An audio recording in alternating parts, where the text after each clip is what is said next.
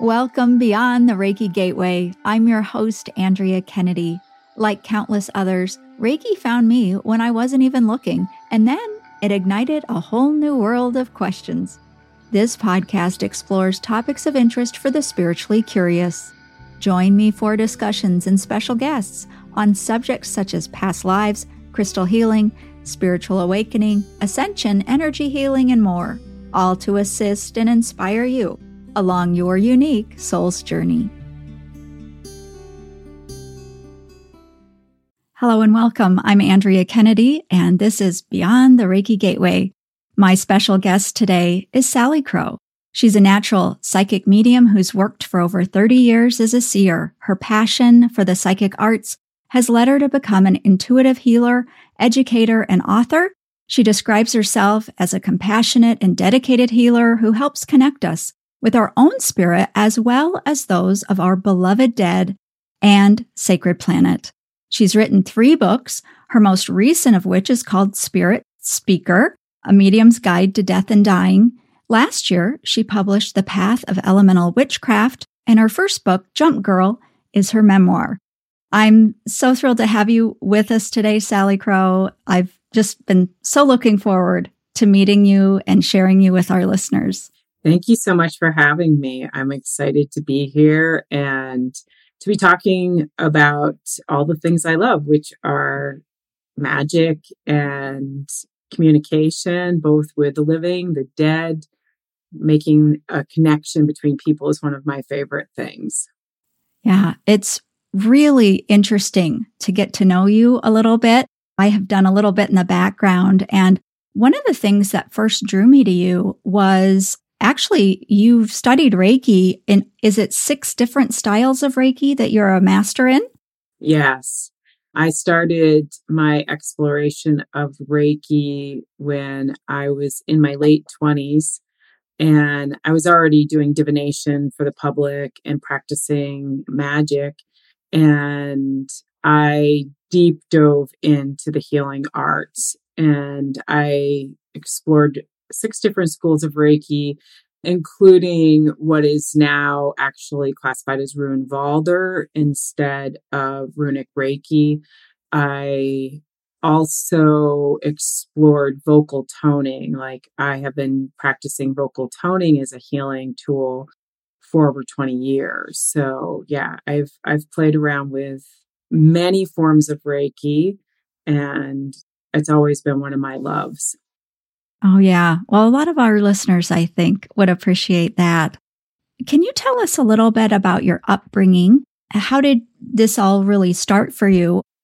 I've been involved in the psychic arts in some form my whole life. I was born into a family where my great grandmother was my first teacher.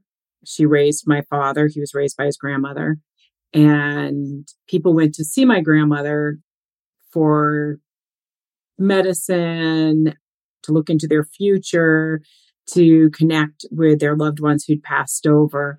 And my grandmother started teaching myself and my sister Sandy when we were really little, like three and four years old. We started learning about divination in particular and communication as far as how to communicate or that you might see spirits or that you did see spirits. We communicated a lot through mirrors when we were children so using that tool as a way of being able to see into spirit.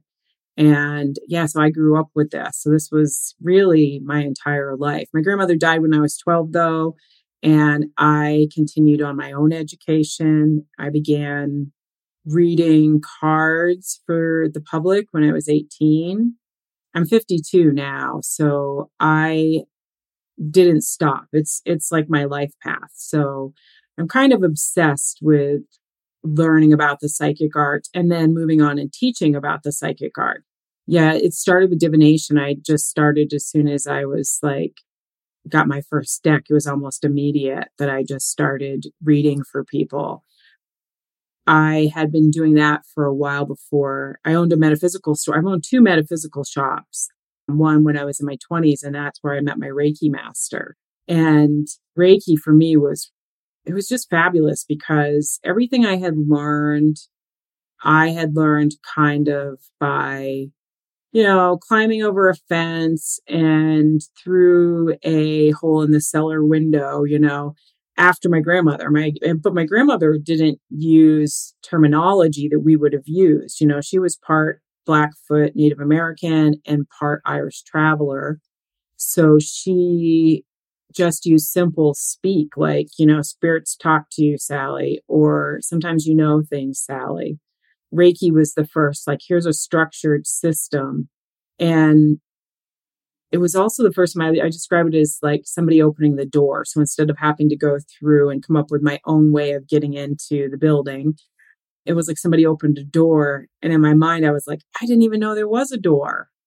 And then to teach it for years, I've taught it for years and see so many people of all walks of life be able to do something so instantaneously. Like before you take a Reiki class, you can't do this. You take a Reiki class and you can do this. And in all my years of teaching, I never had a student who couldn't do it. Right. Yeah. I totally agree. It is really remarkable. I, I can't think of anything like it. But yeah, I love how you brought that up. And so you started out with this in your life and then you ended up learning Reiki, that structure and that kind of thing. Yes. I think a lot of us do that the other way oh, around oh, yeah. where we start out very mainstream and, and that kind of thing. But, you know, mainstream is not foreign to you either. You're up in Vermont, are you not? I am. I live in Vermont. I live about 40 minutes from Canada. I live in an area that's called the Northeast Kingdom. We're mm-hmm. known for our rural beauty. We have like a lot of like agro-tourism, people who are coming from mountain biking and skiing and to go into the pristine waters, that kind of stuff. Right. But you have a pretty, I'm going to use quotes here, normal sort of life too, where you've integrated like two worlds because mm-hmm. isn't it true that you were on the school board? I was yeah, you've been married for quite some time and yeah, I'm pretty normal. I have been married to my husband for 30 years. We've been together. We'll be 33 this year. No, 34 this year. Yeah. So we've been together a long time and I've lived in the same location. I live in a very rural town. So I've lived here for like 25, 26 years. I was on the school board for nine years when my kids were in school and even when they had gone out of the elementary school. And I wasn't just on the school board, I was also on the regional school board. So, yeah, I'm pretty good at mixing my worlds because I've always, like I said, I had a metaphysical shop. I've always been a person who's really been approachable to everyday people. Like, so my clients, I could go into any pub or any store and say these people are my clients. You know, my clients are doctors and nurses and grandmoms and waitresses and producers. You know, like I get this really wide variety because I've been doing this for so long.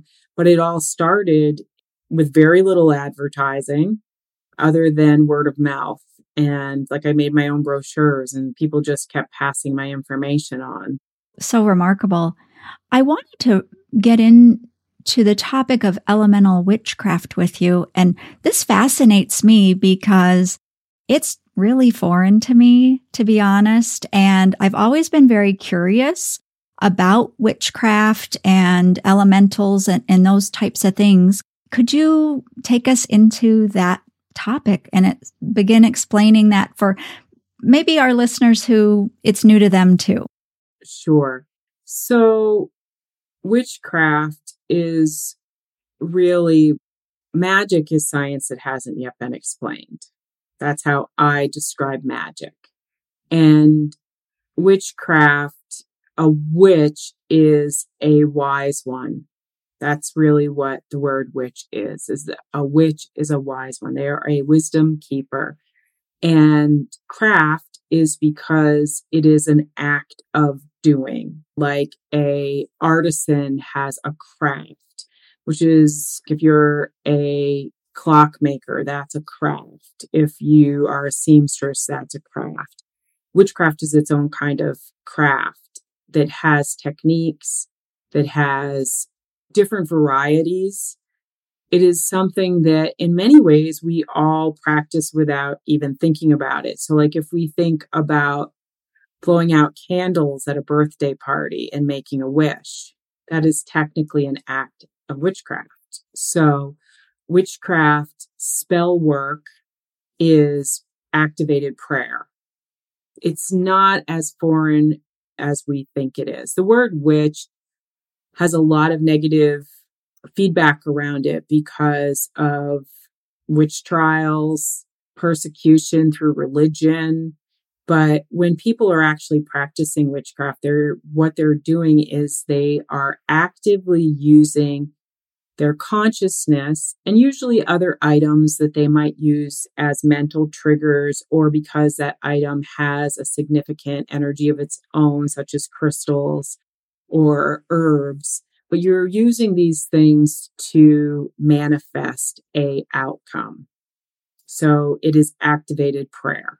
So that's how I like to describe witchcraft because I think that words can be very triggering. And one of the things I've always made a point of in my writing and in my work, my teaching, when I work with clients individually as a psychic, whether I'm doing divination for them, looking into their future, or talking to their dad.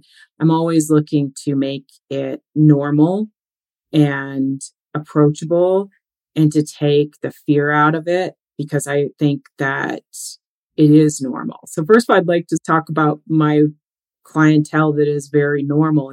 When I say that I grew, I grew out of this little tiny town and I used to do an hour and a half radius where I'd go to people's houses and I'd do parties, psychic parties and seances. And people just kept sharing me with other people. And I literally had my publisher for my book. Actually, I met him because a person who is big in the crystal world came to my house for a reading and then introduced me to him. So everything happened for me small and out of Vermont and because I was authentic and normal. So where my first book was a memoir, I knew that my clients would read it. But what I didn't expect was when the Path of Elemental Witchcraft came out, how many of my clients would read it and not only read it, but take pictures of themselves holding my book up, sending it to me on social media. And we're talking about really normal people who are holding a book that on the front of it literally says witchcraft. And the reason why they were willing to do it was because I had demystified a lot of things for them already, because technically a psychic reading is considered magic spirit communication is considered magic. But where we are in the world right now, we are at this place that we're coming to where science and magic are saying the same thing in a different language. Okay. And that's why I talk about witchcraft as activated prayer. It's also a psychic art it is something that we can get better at as we go along. Elemental witchcraft is working with the spirits of nature, those forces of nature, earth, air, fire, and water. It is something that can be approachable. I wrote the book to have no religious connotation. So, whatever your religious beliefs are, if you have a really restricted religious belief system, you probably wouldn't be listening to this podcast anyways. But this by no means do you have to worship or interact with any deity or give up any deity that you already have a relationship with. This is about, in many ways, it's, I was, I'm also a druid. So I'm not just a witch, I'm a druid. And druidry is a spiritual practice that's completely based in nature. So elemental witchcraft is is that bridging of those two things of druidry with a lot more magic in it, a lot more spellcraft in it. And if I can ask then, as an elemental witch, then, what do you use it for? What is the practice like? Everybody's practice can be a little bit different. I wrote the book as four books. I actually was first going to write a book on water magic. And when I proposed it to my publisher, I told them that I thought that there should be four books covering all the elements. And they agreed that they wanted it all in one book. So that's how it came about. But it's a big book. It's 570 something pages. So each of the elements, I cover five different magical or psychic arts topics. And how people practice is going to be different. How I practice might be different than how you practice, or even how my sister practices. My sister's an herbalist. So a lot of this is communicating with the plants that for her have a magical potency. She learned, might be using communication and divination skills to do so. You can work with the elementals to make your gardens better, to help your land to flourish, your life to flourish. You can use it as an expansion of consciousness. Each of the four books has a section on divination. So there are divination practices that people can learn because what I do is I tell a story about something that's real that either I've done or something that's happened to one of my clients. And then I teach a technique. So it's literally people can, from the beginning of the book, if they've never practiced any kind of magic, they can expand their magical understanding significantly by following the book, like reading and go, going chronologically. But it's also designed for advanced students to be able to go and find particular things because it's got a great index. But I use my relationships with elementals for a lot of things. I personally have a really sacred relationship with the element of water. I use water in most of my magic.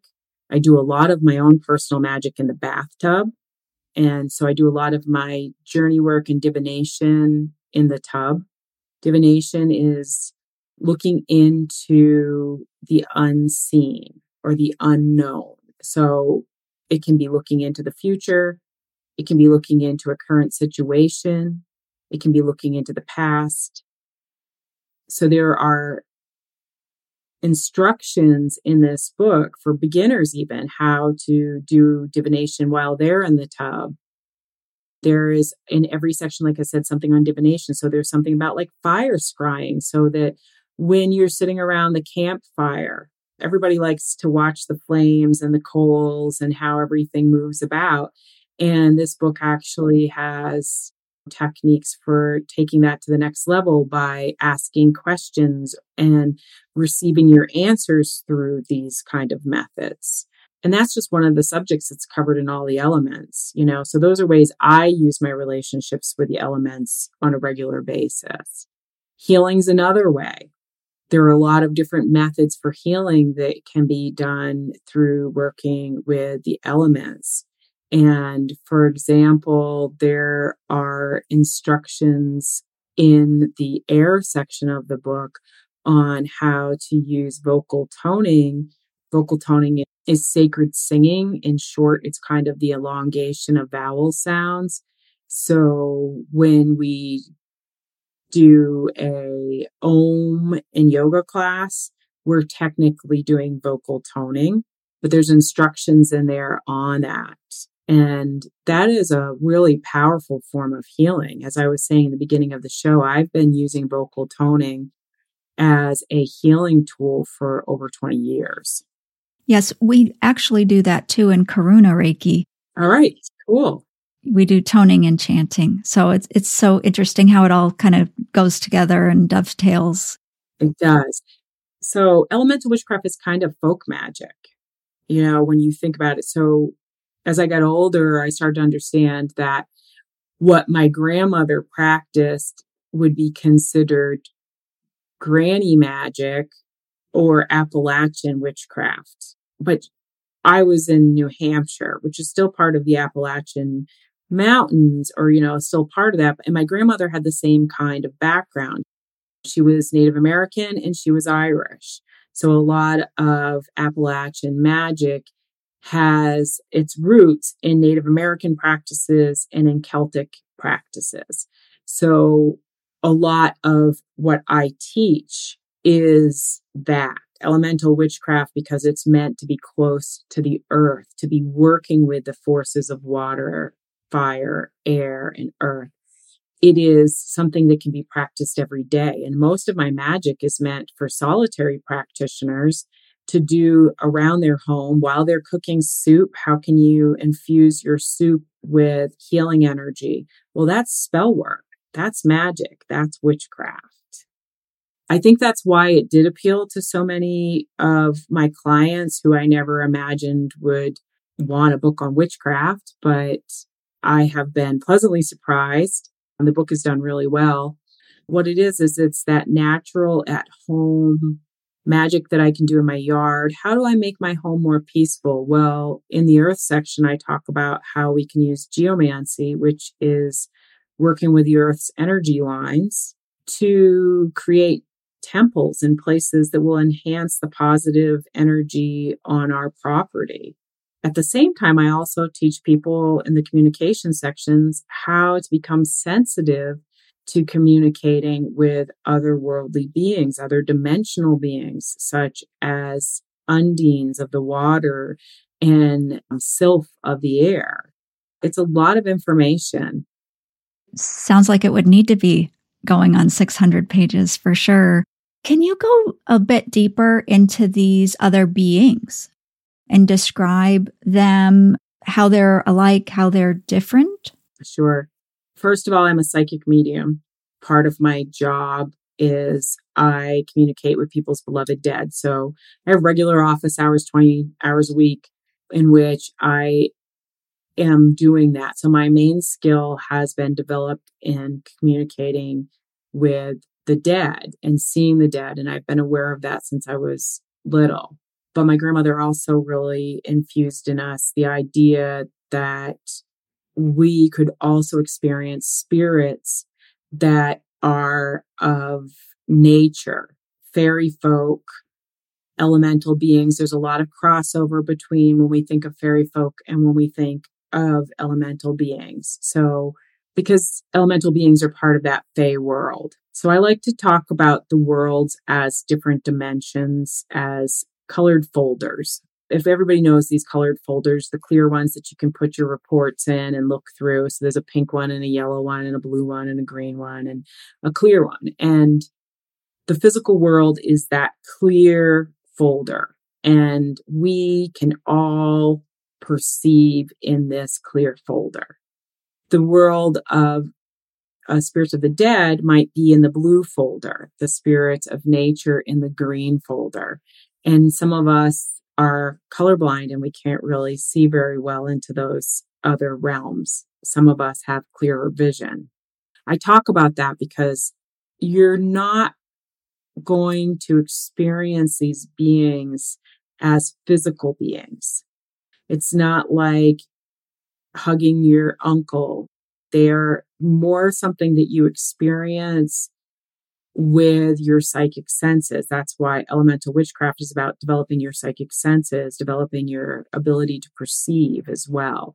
So when we are experiencing these beings, they are projecting an image for us that is more comfortable for us. So let's talk about undines because water is my favorite element. Undines is a broad spectrum word that covers all water elemental beings. I did not go into the detail in the book about every different kind of water elemental there is because there's a lot. But when we think of water elementals, the first one that comes to mind is mermaids. Undines are water elementals similar to mermaids you know, like another way of describing them would be in fresh water. So seeing that they can be in rivers, they can be in lakes, they can be in the ocean, which is where mermaids are, is they're mostly ocean. They're not physical. What's happening is we are perceiving into that realm, into the realm of water. And the image that we see of them looking like a human is one that is in many ways for communication purposes undines of all kinds have a tendency to be drawn to structured water. Um, this takes us into another level, which is a, a, form of science. There's a lot of science out there that's right now that's talking about a fourth state of water, which is called structured water. So we know we have liquid, gas, and solid, but structured water is water that is sticky. So the hydrogen particles are sticking together and they're making kind of like a form. So when we think of the work of Dr. Emoto, for example, with the messages in water and how we know that water can be programmed, structured water is more easily programmed. And if you're looking at a body of water, every now and then, whether it's we'll see water that almost looks like it's thick, like it's textured, almost like gelatinous. It has like rings and structures, and not because somebody threw a stone in, but because the water itself is making that formation. And that's structured water. Structured water out in a lake or out in a river is going to take on that form.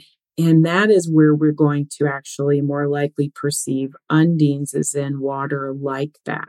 And you'll start noticing those patterns taking on different forms. And if you're using your psychic perception, you're going to be able to perceive other bits of it. There might be telepathic communication. You do have to get out of your own way.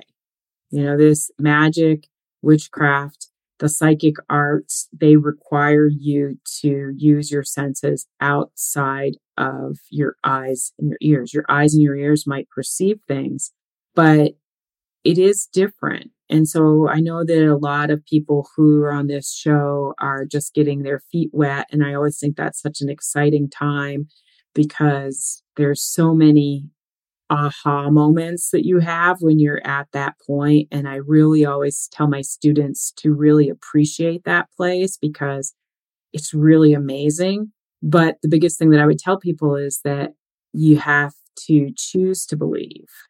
That's what faith is, is you have to choose to believe. Once you do though, you start perceiving the world in a really miraculous way. And I am a person who's practical, like you said. So like I'm always asking for physical things to, to come about in the work that I'm doing. And so the book has plenty of that stuff too that tells you to record your information so that you can track whether your work is actually effective or not. Yeah, that's great advice. It's too hard to try to keep track mentally. It is. We forget way too much. You do people will say things to me like, sometimes I know things. And I'm like, really? How often? And they're like, I don't know. Now, if you're journaling and you're keeping track of that, you're not only going to realize how often you are perceiving into this unseen world, how often you're seeing into those other dimensions, even, you know. So I'm sure that many of your viewers have experienced spirit in some way, shape, or form.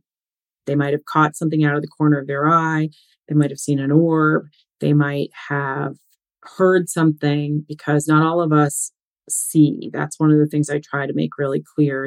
When the word see is used in any kind of psychic development description, what it's really talking about is sensing.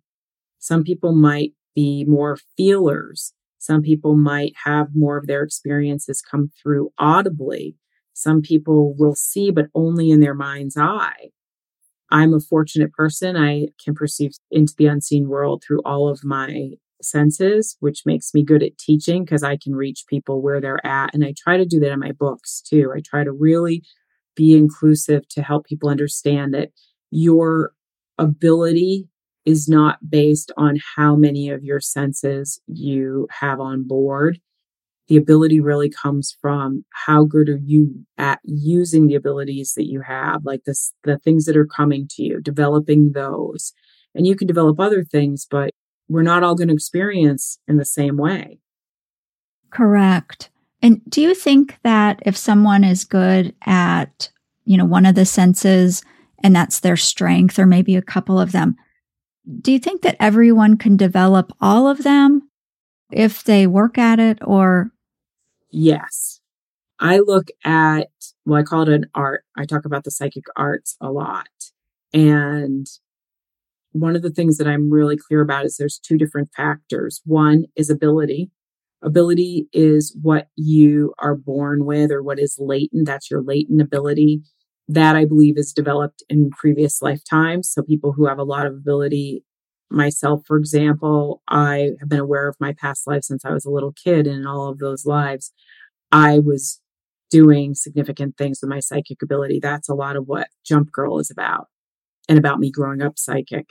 People with a lot of ability are going to have experiences whether they train or not. They're going to be the one that in the haunted house has an experience. They're going to be the one who knows things about people that they don't know how they know, or has a premonition, has dreams that come true. That is ability. If there's no training, that's just ability. Okay. So skill is what we develop through technique and tools and practice. That's a big word right there. Practice, dedication. Anybody who is actually a professional psychic is somebody who has dedicated time to that art because you have to learn your own symbolism. You have to learn how to be able to shut it off so that you can have a normal life. Hmm. There's a lot of things that come with that, but I do believe that I try to suggest that students first work with the skills that come easily to them because confidence is a really important thing in developing psychic ability. So if you're trying to work with a skill that you're not very good at in the beginning, it's going to feel self defeating and you might give up. So first develop those skills that come easily. And then if you have something that you're really passionate about that, you know, you really want to do, you really want to see, you can work on it, but that's going to take practice and dedication. Sometimes finding the right tool also. For me, I didn't directly work with the healing arts until I found Reiki. I worked in divination and I certainly was helping people solve their problems, but I didn't have an idea of how to use my energy in a different way yet. But as soon as I started doing Reiki, I deep dove into that too. Like I try to tell people like I am a serious geek. This is my thing and I study it all the time even you know, I don't ever think that there's an end to what we can learn. But that's my choice. Like how fast you go is completely up to you and how far you go. You might be really into something else in a totally deep way, but we all have the ability. A lot of it comes down to how much of your time are you willing to be dedicating to it. In many ways, I can, I call it an art because like art, everybody has the ability to create art, but in order to be an artist, you have to have natural ability that's like already there and you need to dedicate a lot of time and learn from other people. That's a great analogy. That was great, by the way. I love how you described all of that. I think it's so helpful. This episode is sponsored by the new Mainstream Reiki community, where we bring together Reiki practitioners of all levels to build a supportive, like minded community, continue our education and practice together so that we can deepen our understanding of Reiki, explore related topics, and empower ourselves and each other to practice Reiki more confidently. Join us for live Reiki practice, participate in group mentoring sessions and conversations to share insights and connect with other Reiki practitioners from around the world in a welcoming atmosphere free of social media and advertising. To learn more, please visit members.mainstreamreiki.com. Can we talk a little bit more, though, about some other beings? So, undines are associated with water. Um, can you touch on some others? Mm-hmm. Yeah, undines are water beings, and there are, like I said, many, many different forms. Fire beings are called salamanders. So, all of this is an old scientific terminology. And why they're called salamanders is that often two things logs picked up for a fire. Like if a fire started, you might have had salamanders coming out. So they'd use that association because of the coloration. And also because sometimes when you're looking at fire, it does look like it has either dragons or snakes or you know, it has a very reptilian kind of feel to it sometimes. And I believe that that played a part into it as well. But it's important to understand that even though the term salamander is the broad scientific term, jinn are considered part of our fire elementals, you know, because they are smokeless fire and they are desert beings, okay? Or they're more connected to arid places. That's now there can be crossovers because one of the things is that we carried when we migrated to the United States, we brought a lot of our beings with us because if you're talking about something on a dimensional level, if you believe strongly in something, you're going to still have it as part of your culture.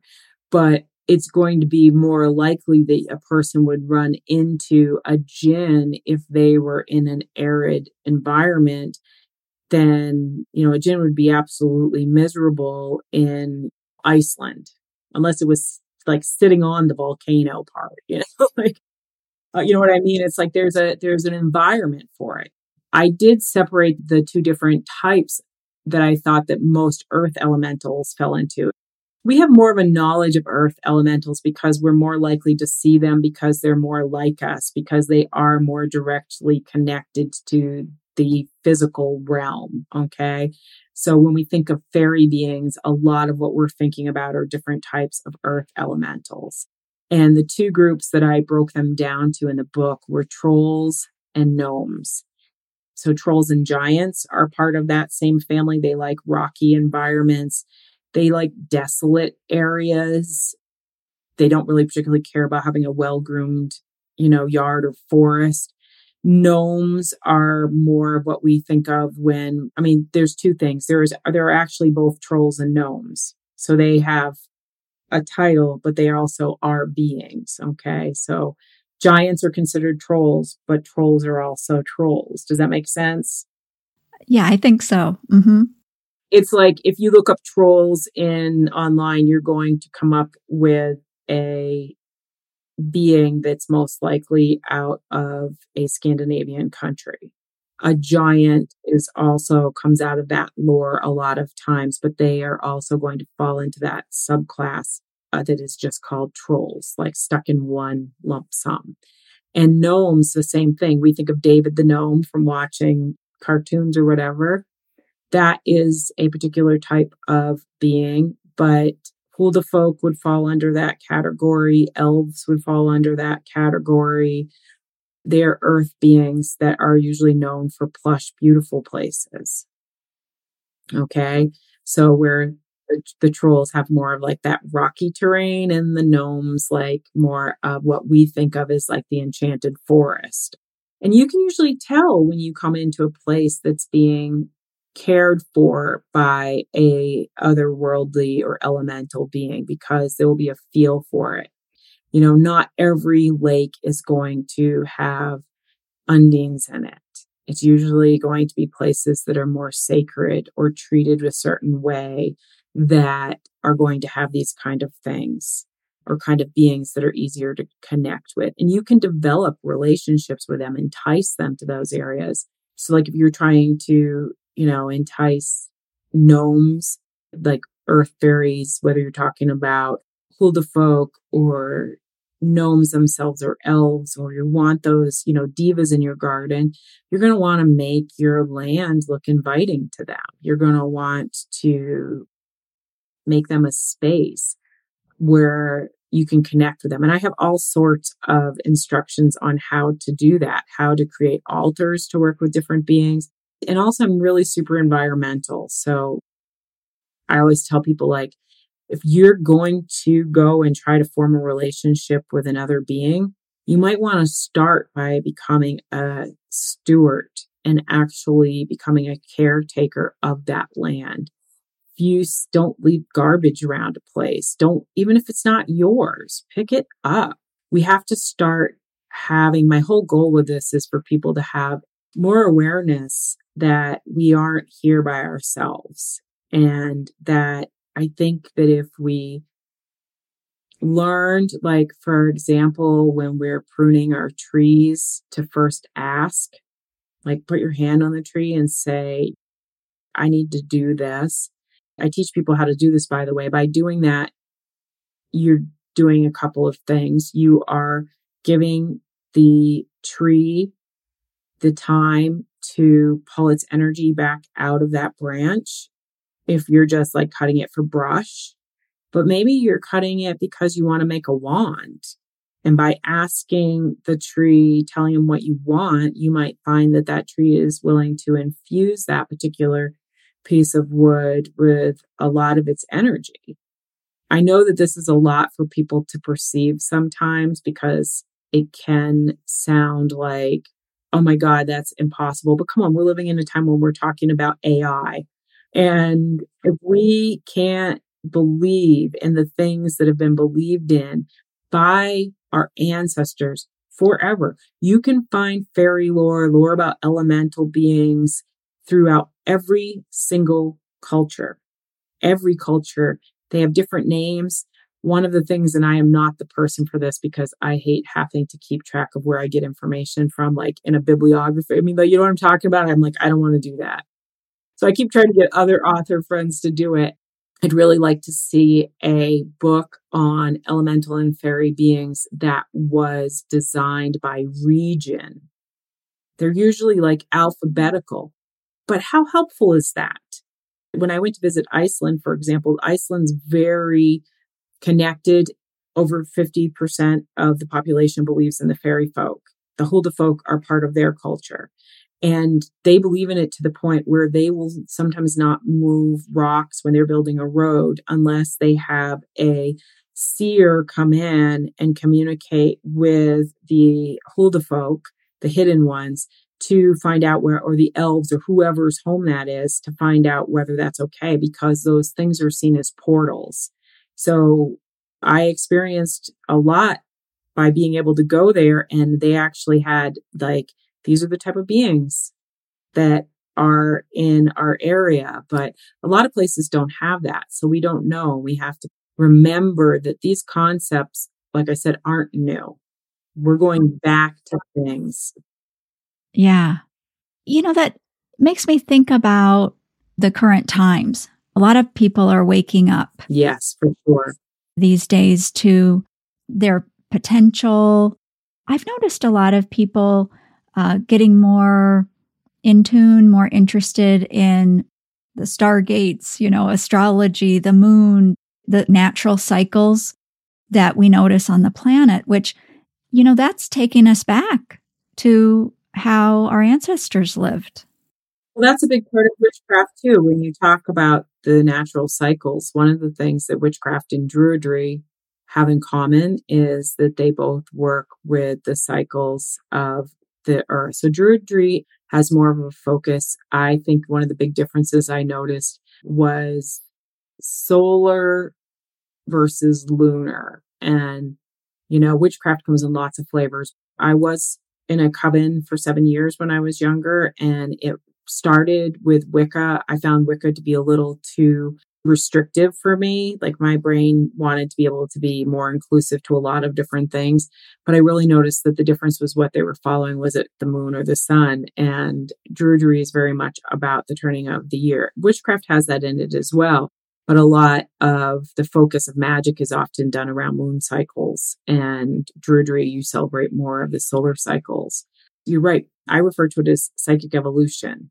So, like I said, I really try to be very inclusive. I have a lot of really super normal clients.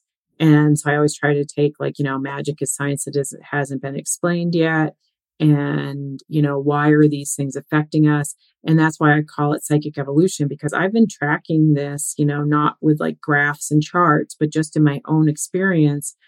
I've been doing readings since I was 18. I'm 52. So we're like 34 years now. Okay. And in the beginning, if I saw 10 people, maybe one or two would have been having psychic experiences. Now it's more like eight out of 10.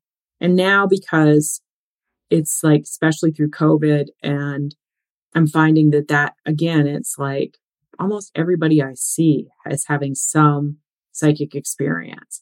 And I see a pretty broad range of people. So there's a difference between the people who come to me to actually take classes with me and the people who come to me because they want my services. And the people coming to me who want my services in 2019, most of that year, I felt like I was dealing with people who were in traumatic places because they were opening and couldn't understand what was happening to them.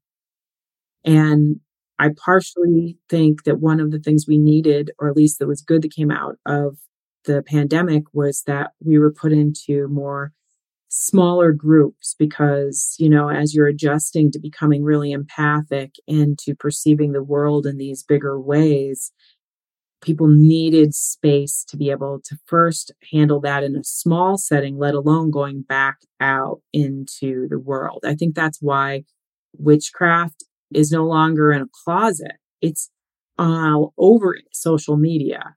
You know, it is all over the place, you know, like I said, it's like people are not seeing this there because what it is is witchcraft's pretty normal, you know, there's lots of different names for it.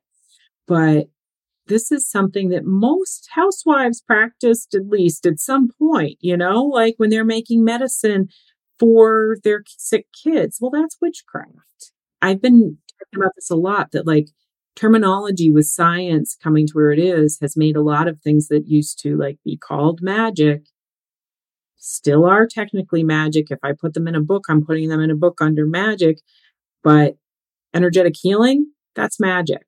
So that means Reiki's magic. Psychic abilities, when we're reading somebody, that's magic. When we're talking to our ancestral spirits, that's magic. It's hard because sometimes I feel like, but it's not magic because it's actually natural because supernatural is still natural. It's just supersized. So if you get an order of fries, you get an order of supersized fries, you're still getting the same fries, you're just getting more of it. So you know, psychic ability is that amped up natural ability.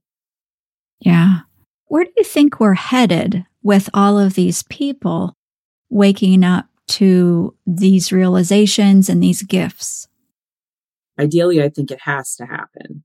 I think that we have to become more, and this is part of the reason that I wrote The Path of Elemental Witchcraft was because we have to become more aware. We have to build relationships between these worlds. We have to realize because when we do, we will realize that we are also spirit. But we'll also be more considerate of things we're doing because we'll be paying more attention to the energetic value of it you know, we'll be more sensitive when we are dealing with a coworker who is being really grumpy because we'll be able to feel more and know more and know that, okay, well, this person just dealt with a recent death in the family. Or, you know, we need these skills to just become more human. The hard part is going to be the next few years. And that's why people who are interested in learning things like Reiki and learning things like witchcraft and learning things like astrology and where all those different kind of things need to step up to the plate because there's going to be a tremendous amount of fear over the next few years because let's face it, not everybody wakes up happy. A lot of people wake up grumpy. Some people wake up scared. Some people wake up wanting to go back to bed, stick their head in the sand. That's why we have such a huge spike in exceptional death. I just did an interview for Gaia. One of the things that they brought up was exceptional death. I had didn't have a terminology for it until Meredith brought it up, but it was that exceptional death we're experiencing is a lot of people who are dying by overdose, by suicide, dying young, that's what it means exceptional. There's an exceptional amount of young people who are dying, an exceptional amount of people who are dying, not because of illness, but because they're partially responsible for their own passing. And in my opinion, this is directly connected to us becoming more psychic because you can't become more aware and walk around with all your broken pieces. You have to start healing. You know, there's there's a saying, healer heal thyself. I no longer teach Reiki. I have passed on that mantle to one of my graduate students. I did for over 20 years. And one of the things that I found was that most of my best students were the people who were first my clients. They came and they experienced the healing that Reiki had for them.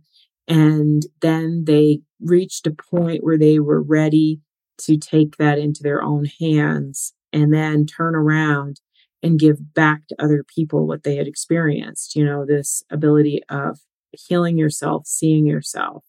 For people who are like listening to your show, who are obviously wanting or at least curious about opening, then there is a certain amount of responsibility to educate ourselves so that we can be the wisdom keepers for our family, our neighbors, our community. If you're saying, well, why me? It's like, because you're listening, not just to me, but you're listening to the universe right now. You're hearing the universe communicating with you and telling you that we all need to step up and do our part. We need to empower each other. And I really aim to do that through my writing, like to try to make things like I think that a lot of times books talk over people's head. Like if you're talking about metaphysical subject, it's the assumption that you aren't ready for this knowledge yet. And in reality, what it really is, is you don't have the vocabulary yet. That's a great point. So when I talk about things that are words that I think people might not understand, I almost always will put in parentheses in my writing exactly what that word means when I'm saying it. And I do the same when I'm speaking. So when I say things like magic is science that hasn't yet been explained, it's because we are evolving and we're going to be using these things. And we can all be afraid, or we can all realize that they're pretty normal things, again, supersized. Paranormal, supernatural, it's all something that is in our capacity as human beings to do.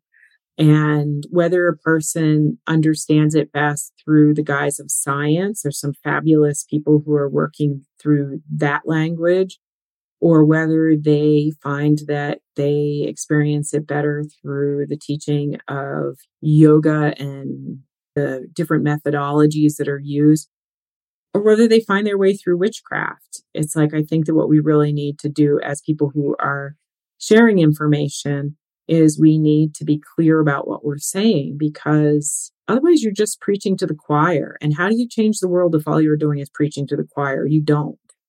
You're absolutely right. And how you explain things and what struck me is we're in an age of redefinition. We are. What we've been told, what we've believed, you know, all that old stuff. Yeah. We can't drag those meanings into our present and into our future. We're in an age of redefinition. For sure. That's a nice way of putting it because I really think of this as we need to be expansive. One of the reasons why witchcraft is so popular right now is because we have stepped away from a dominant religion. Like when most of our of my life growing up, or even before, like when I was a child, it was really that regardless of what you personally believed, you, it was assumed that you were Christian because you celebrated Christmas and you celebrated Easter. And people started to question, you know, does this belief system fit with what I believe?